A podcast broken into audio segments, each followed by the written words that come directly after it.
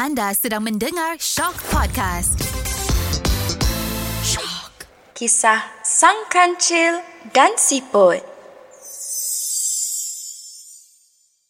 Pada suatu hari, angin sepoi-sepoi yang bertiupan membuatkan penduduk hutan rasa sangat mengantuk.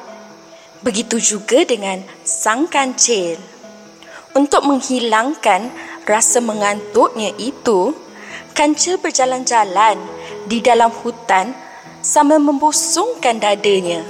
Sambil berjalan, Kancil berkata dengan angkuh sekali, Siapa yang tak kenal dengan Kancil? Yang cerdik dan berani.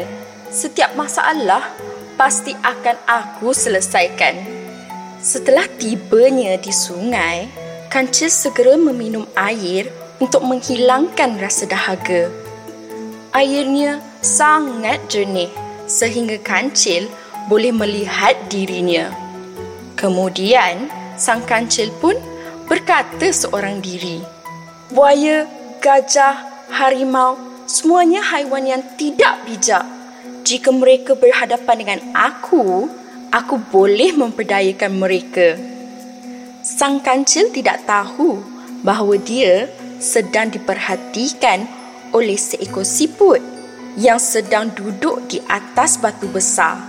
Siput pun berkata, Hai kancil, seronoknya kamu bercakap seorang diri.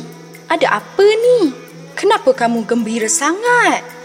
Kancil pun mencari-cari dari mana datangnya sumber bunyi itu. Akhirnya, kancil bertemu dengan siput. Oh, rupanya kamu dah lama perhatikan aku ya? Siput kecil dan comel. tidak, tidak, tidak. Kamu kecil tapi tak comel. Malah hodoh bagai kotoran ayam. Ujar kancil.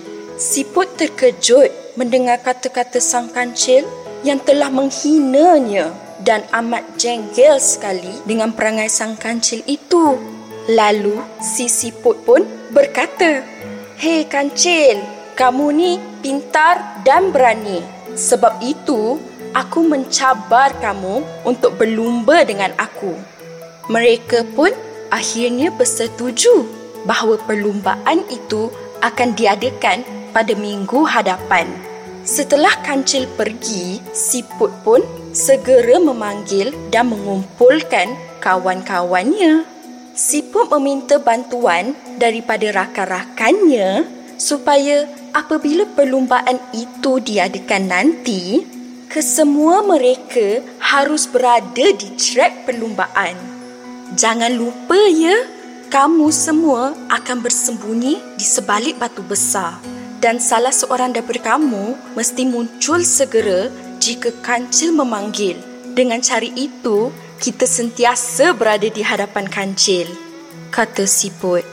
Hari yang dinanti-nantikan sudah pun tiba. Sang kancil datang dengan angkuh sekali merasakan bahawa dia akan memenangi perlumbaan ini dengan mudah. Siput suruh sang kancil untuk berlari dahulu dan memanggilnya untuk memastikan dia sudah sampai.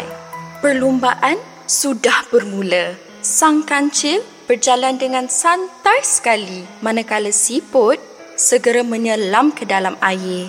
Selepas beberapa langkah, kancil memanggil siput. Tiba-tiba, seekor siput muncul di hadapan kancil sambil menjerit. Hai kancil, saya sudah sampai di sini. Sang kancil berasa amat hairan. Dia pun segera mempercepatkan langkahnya. Kemudian, dia memanggil siput itu semula. Ternyata, siput itu sudah berada di hadapannya. Akhirnya, kancil mula berlari sambil memanggil siput. Dan si siput selalu akan muncul di hadapan kancil. Sang kancil berpeluhan. Kakinya terasa lemah dan nafasnya pula tersekat-sekat. Apabila perlumbaan hampir selesai, kancil memanggil siput lagi sekali. Tetapi tidak ada jawapan. Sang kancil menyangka siput sudah jauh ketinggalan dan dia akan menjadi pemenang bagi perlumbaan itu. Sang kancil pun berhenti berlari dan mula berjalan santai sambil berehat. Dengan senyuman sinisnya, sang kancil pun berkata, Kancil, tiada tandingannya.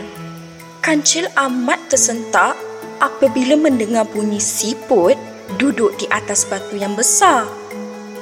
Oh, kesian kamu kancil. Kamu penat berlari ya tadi? Ejek siput. Mustahil. Macam mana kamu sampai dulu? Padahal aku berlari sangat laju tadi. Jerit sang kancil. Sudahlah kancil, aku isahaja kekalahanmu itu. Ujar siput.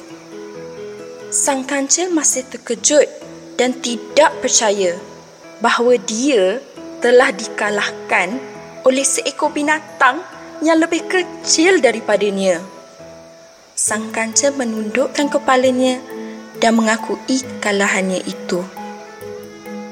Dahlah tu kancil, jangan bersedih. Aku tak minta hadiah. Aku cuma nak kamu ingat satu perkara.